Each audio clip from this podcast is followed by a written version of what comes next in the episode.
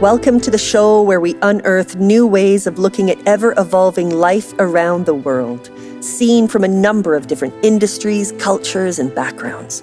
But there's one thing that unites everyone I speak to. They all want to do their part to make the world better in their own unique ways. It's a uniting passion.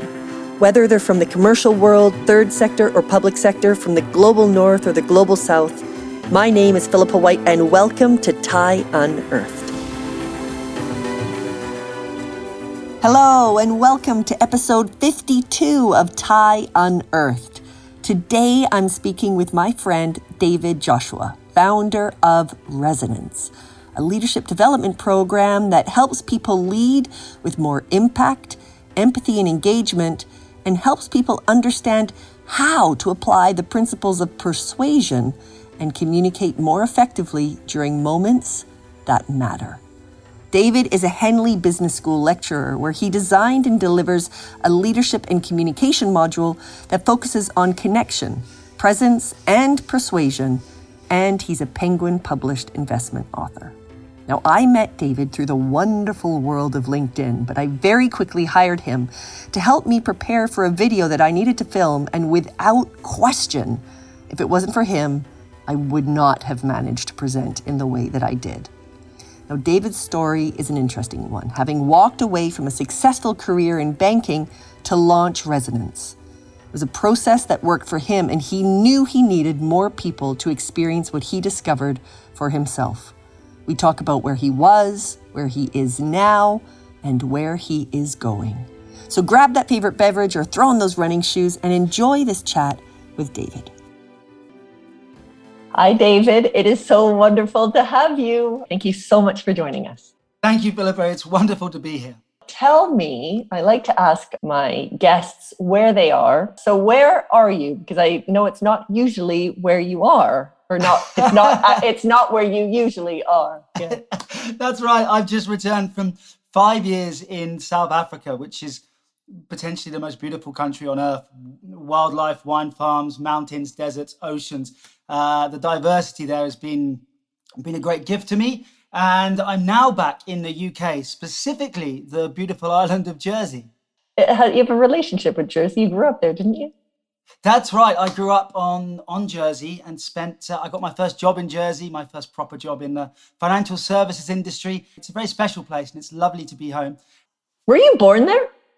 I was born. I was born in Jersey. I lived in Jersey. so you are from wow from from Jersey, and then fifty percent of people who are from Jersey stay for the rest of their lives. The other fifty percent leave as soon as they can, and I was in I was in that that camp. well, my work is in the UK and South Africa, so I think I think I'm being given kind of dual portfolios. Uh, yeah. Africa, a bit of my heart remain there, and the work yeah. is, is is super important and super super satisfying there. Yeah. But I do have a UK and sort of London and Jersey Channel Island portfolio. So yeah. fulfilling that and servicing that now the pandemic has subsided is, is what I'm doing now. Yeah, exciting. David, before we sort of get into more of what this podcast is about, and I'm super excited to pick your brains and understand more about um, your journey of leadership development. We work in a similar area, and I love talking to people who are as passionate about learning as I am. But before we get there, what does get you excited every day? So it's interesting. It's a it's a beautiful question, and I would say I'm one of the lucky ones who has a lot of meaning in my life, and the meaning I derive from leadership development is a huge driver. But also, I have a beautiful family, my wife and cats, and living for them and living in a state of gratitude as best I can for the work I get to do and the people that I'm surrounded with. Getting up is a blessing. It wasn't always that way, but, but it is now. That's good. Let's then tell us a little bit about you. Yeah, sure, Philippa. So, my vocation is leadership development, and an axiom that I live by is that you can only help others to the extent that you've helped yourself. So, I guess my story starts a decade ago when I realized quite how much help I needed. Uh, it was the London Olympics 10 years ago. And I was watching Usain Bolt cross the finish line in first position. And I was with my girlfriend, now wife. I remember thinking, I'm living the dream. You know, I had a, a, beautiful material life. I had the ideal life. I had a wonderful job at HSBC. I was managing millions of dollars of wealth. And I remember thinking, I'm not feeling what I'm supposed to be feeling. I'm not really feeling anything. And if this is as good as it gets, then then I don't think I can do another 40 years. So my journey has really been trying to understand how I could move from that very nihilistic place into one where, you know, in, into an approach, an attitude that says yes to life. And on the way there, I think the first thing I did was I blamed external circumstances. I fed my resentment. I justified my victimhood.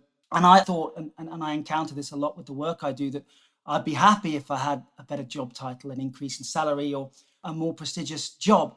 But all I did acquire those things, and all that did was increase the abundance of, of lack that I felt.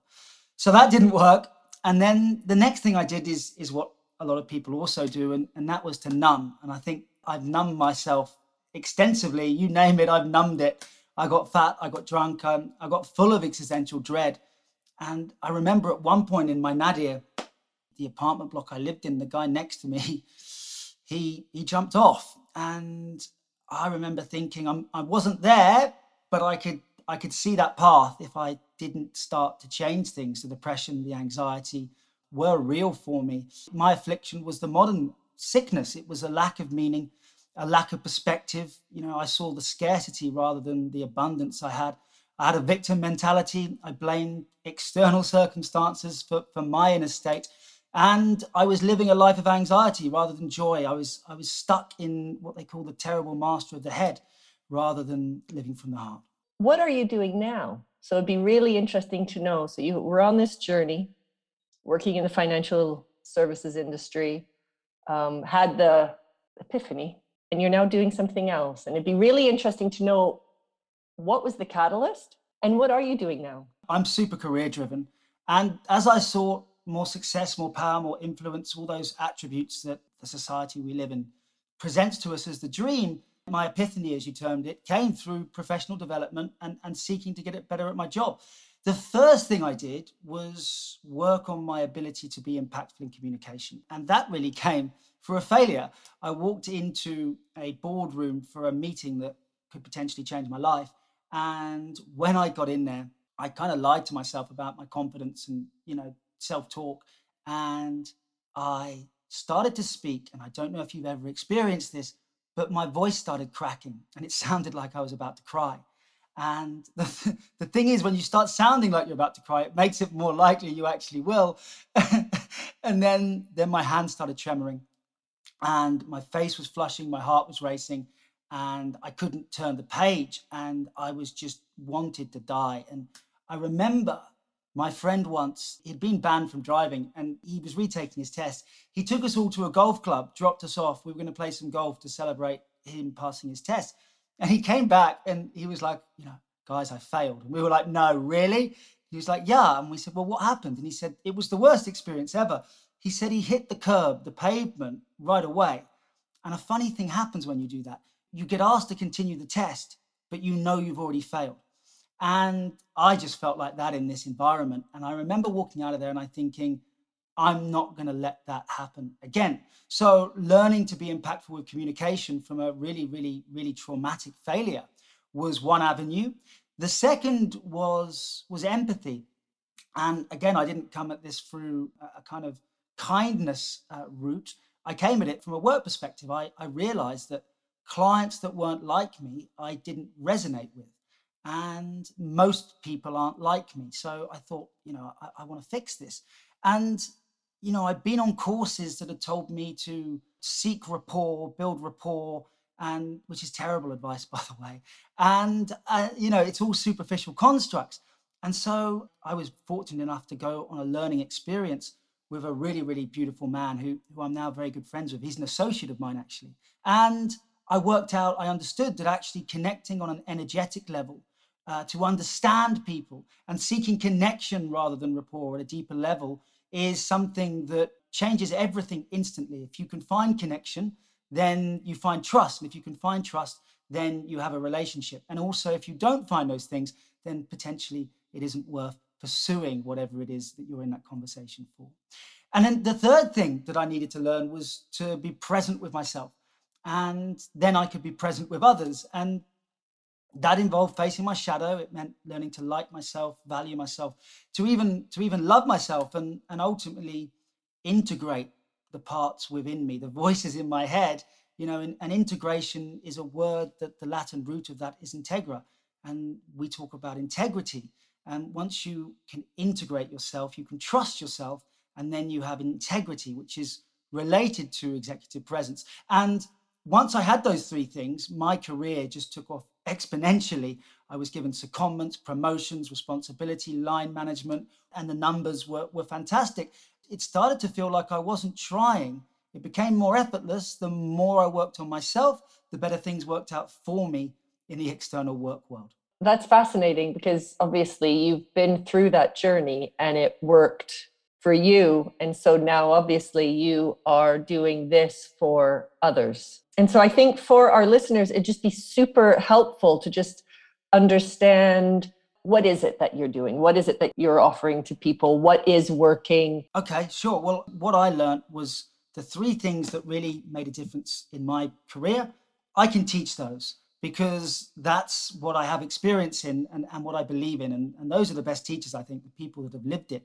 So that there are really two types of people, and I'm generalizing, stereotyping here, but maybe this will resonate. There are the leaders you get who have kind of been living in their head, they've got the impact thing down, but maybe they're lacking empathy and maybe they're lacking self-awareness. So one of the things that, that I do is help people with empathy, help them to understand the perspectives of others using an energy framework. Um, which isn't as wacky as it sounds. You know, some people call it personality. I prefer the word energy.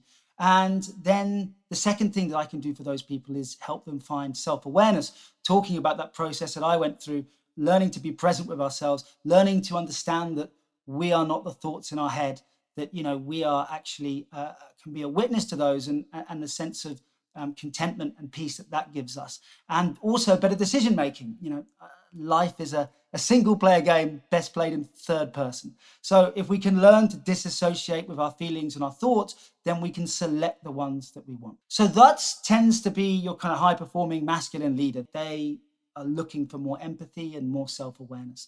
And then you have the other type of person and their framework, their approach to life, their approach to work is more heart based rather than head. So these people, they have that intuitive access they communicate in feelings quite often, but what they really, really fear and what they lack is the ability to impact the workplace environment that they find themselves in.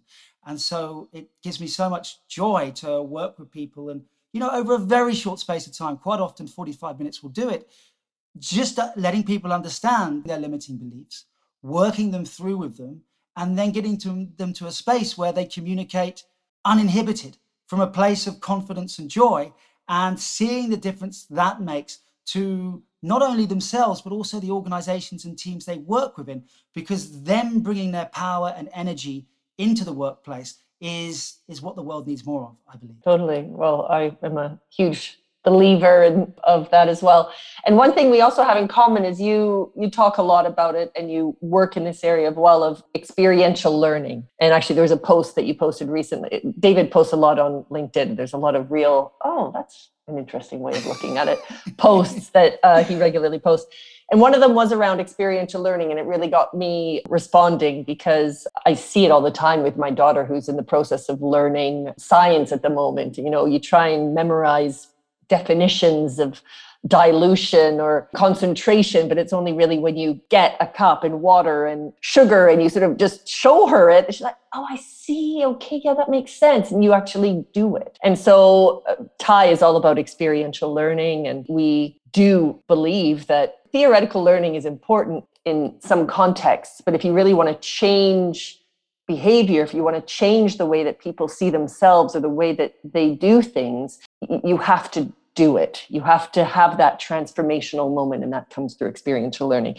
And I'm just interested to know how do you work experientially? What does that look like? And perhaps you can tell us some stories that bring your work to life. I love that example with, with your daughter, right? And one of the things I was reflecting on this morning is I'm not sure technology. I, I got a feedback assessment back from Henley. I lecture there most weeks. And it was really lovely. I, I work with the candidates on every block of every program. So they're five weeks, 12 month programs. And you know, I think sometimes we overcomplicate this whole learning thing. And I'm not sure, you know, more technology is the answer. So, okay, what works for me? Number one, I keep my engagement short. So I'll typically, typically talk for 45 minutes to six, 45 to 60 minutes. And I design all my own content at Henley and for corporate leadership courses. So it's some it's things I've experienced. I speak from experience.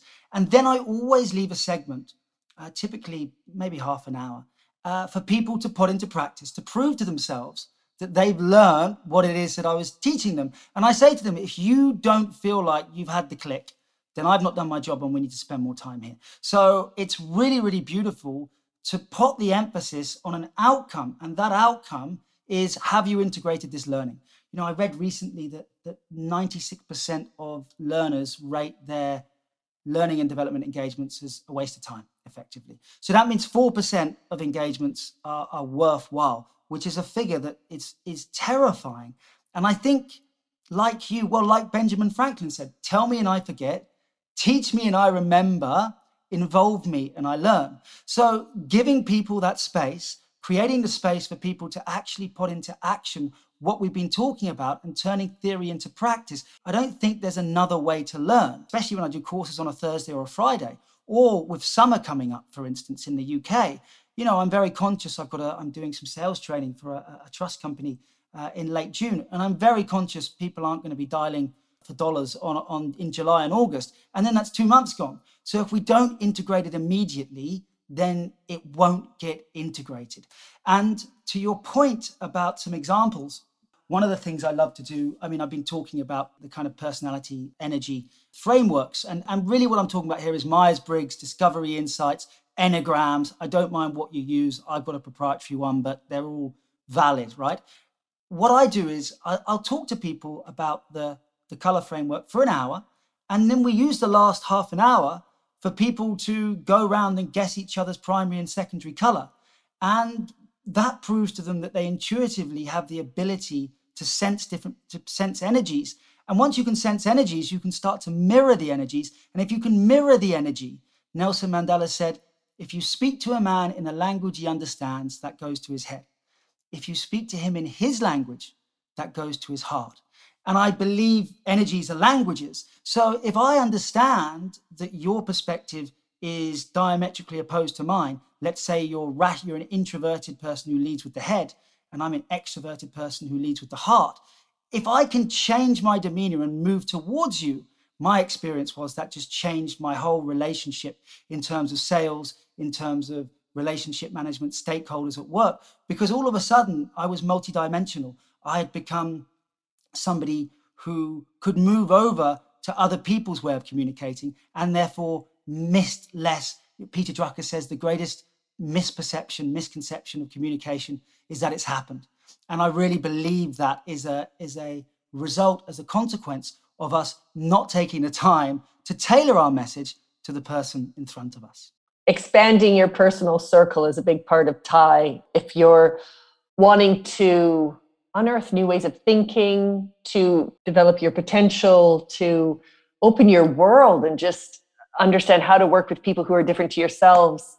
There's so many different things that we focus on, you know, um, you know, push through boundaries to unlock potential, be constantly curious to be constantly inspired. Mm. But one of them is expand your personal circle. And that actually was the base to setting up TIE. I come from South Africa, as you know. I was born there. My family on my dad's side is all from there. My uncle was Nelson Mandela's doctor when he came out of prison and started negotiations with the apartheid government. And my uncle was one of the most inspirational people. And he was a physician. He could have very easily lived in his very siloed world of a white physician in South Africa, but he didn't. He was so involved in the anti apartheid struggle. He touched so many people's lives, not because he felt he was doing something worthy, it was because he genuinely wanted to get to know other people. Mm-hmm. And when I see how inspiring he was as an individual and how much just so many people from so many different walks of life just loved him. And I put that down to the fact that he expanded his personal circle and he was able to win the trust of people who were completely different to him. But that made him super inspirational. But at the same time, it touched so many different people's lives. And, you know, when I went to his funeral, his celebration of life,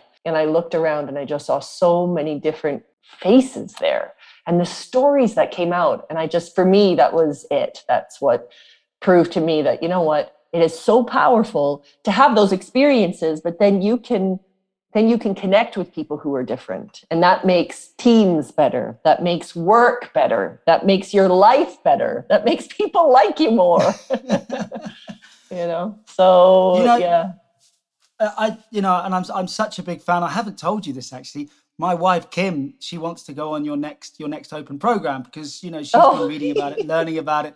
You know, she wants that exposure for her for herself too. Yeah, and I'm such a big great. fan of what you do because we talk about accelerated learning and we talk about learning by doing, but you're fusing the two and radically, radically putting people in situations not only where they get to transform themselves through relationships, but also through taking difficult problems and solving them under constraints and timelines that are impossible until you've actually done it. Done it. Once you've done it, you realize impossible is nothing. I love it. Yeah, exactly.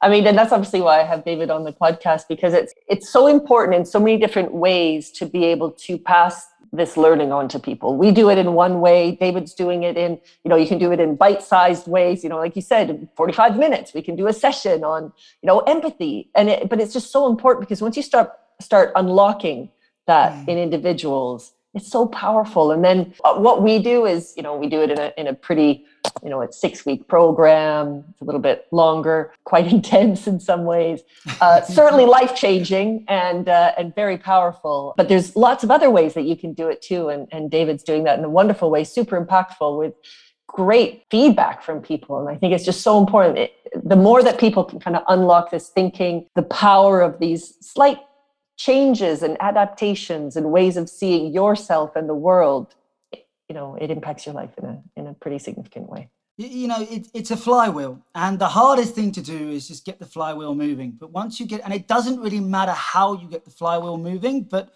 you know and again it involves action. It involves yes. actually moving. You don't get it from a book. I mean you can get the knowledge from a book but wisdom is experiential. You know what the world need, needs more of is people who are put in situations where they're uncomfortable. And the reason is because uncomfortable means we're breaking patterns. And if we can break patterns, then that's the key to positive change. People are stuck in patterns which they think is normal.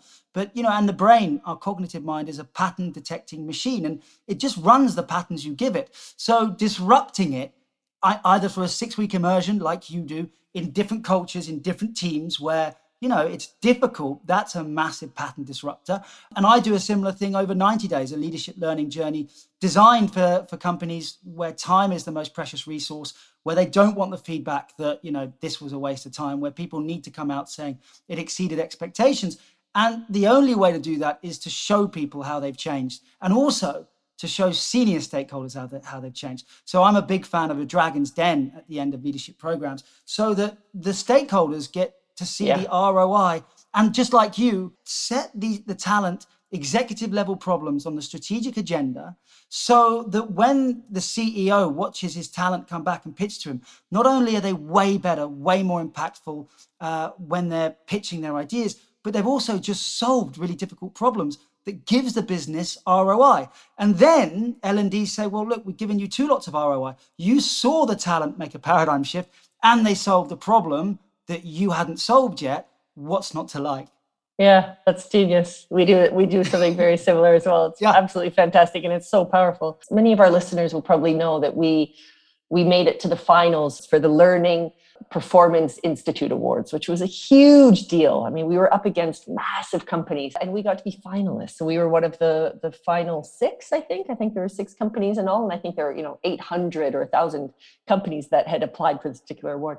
And I needed to do a video. And I, you know, I do speak publicly. I obviously have my podcast. I enjoy speaking, but I have to say, speaking in front of a camera and getting my passion, but also communicating what we're all about. We had the script, but one reading the words is one thing, but really being able to capture what we were all about is another. And so David came into my life and I hired him. He was basically the gem that brought it all together. And I, I, genuinely, hand on heart, could not say that it would have been as successful if I hadn't had that coaching. So it was amazing. So that's one, you know, that's another thing that David does, and I'll let him kind of bring that to life. But I just wonder for anyone who's listening who might not necessarily know how to, you know, hire you for the moment, but how can they do some of this on their own? What what takeaways could you leave people with? Th- thank you so much. I'd, I'd love to, but but yeah, I, your achievement. I think you're up against 800 submissions to get into the final, so it's it's testament to the work you the work you do, and, oh, and I'm so you. so grateful you got that recognition that you deserve. So look, there's a saying in Africa: if you want to go fast, go alone. If you want to go far, go together. And you know, I mean, the number one thing that you can really do is get a coach. The, the thing is, Johari's window you don't know what you don't know. And it's very difficult to motivate yourself to go and do these things. I'm personally on my third coach now. Every time I spot something that's holding me back, what I'll do is I'll read a book, maybe go on a course, and then get a coach who can just implement it with me, work it through, and then you get rid of, you know, what you want to do is identify your kryptonite. If your kryptonite is public speaking, you go speak publicly. And, you know, there are various organizations that can help you do that. If your kryptonite is self awareness, then you know, then you need to learn how to become more self aware, and people can guide you through these things. And I, I, think really the biggest takeaway I would want to give people is, is on self awareness. It's the challenge I see most, particularly in leadership. You know, in talent, it's all about when I train talent, junior, mid level talent, it's all about learning, it's all about giving them frameworks. Once you get to a leadership position, it's actually all about unlearning, right? We've got these frameworks, these limiting beliefs. We built this thing, which is called a brain, a mind. And by the age of about six, it's 80% there. The Egyptians and the Greeks had a saying, and the Jesuits give me the boy until he's seven, and I'll give you back the man right? So the thing about leadership is what we want to be doing is unlearning the limiting beliefs. And a large part of that is identifying them. And that's called self awareness. So, how self awareness works is this. And by the way, wisdom traditions, spiritual traditions, psychological, cutting edge, latest thinking all agrees with what I'm about to say. So, the first thing we want to do is cultivate self awareness, which is understanding that we are not our thoughts and we are not our feelings. So what that means is we become the witness to them. I mentioned earlier that life is a, is a game best played in third person. And it's really identifying that. And then once we can detach ourselves from our thoughts and our feelings, what we want to then do is see if we can accept them. And about 80% of the time, we're not going to be able to. You're going to feel angry. I'll feel angry and I'm not able to shift out of anger and I don't want to, right? I'm enjoying my anger is giving me something and I'm just going to sit in it.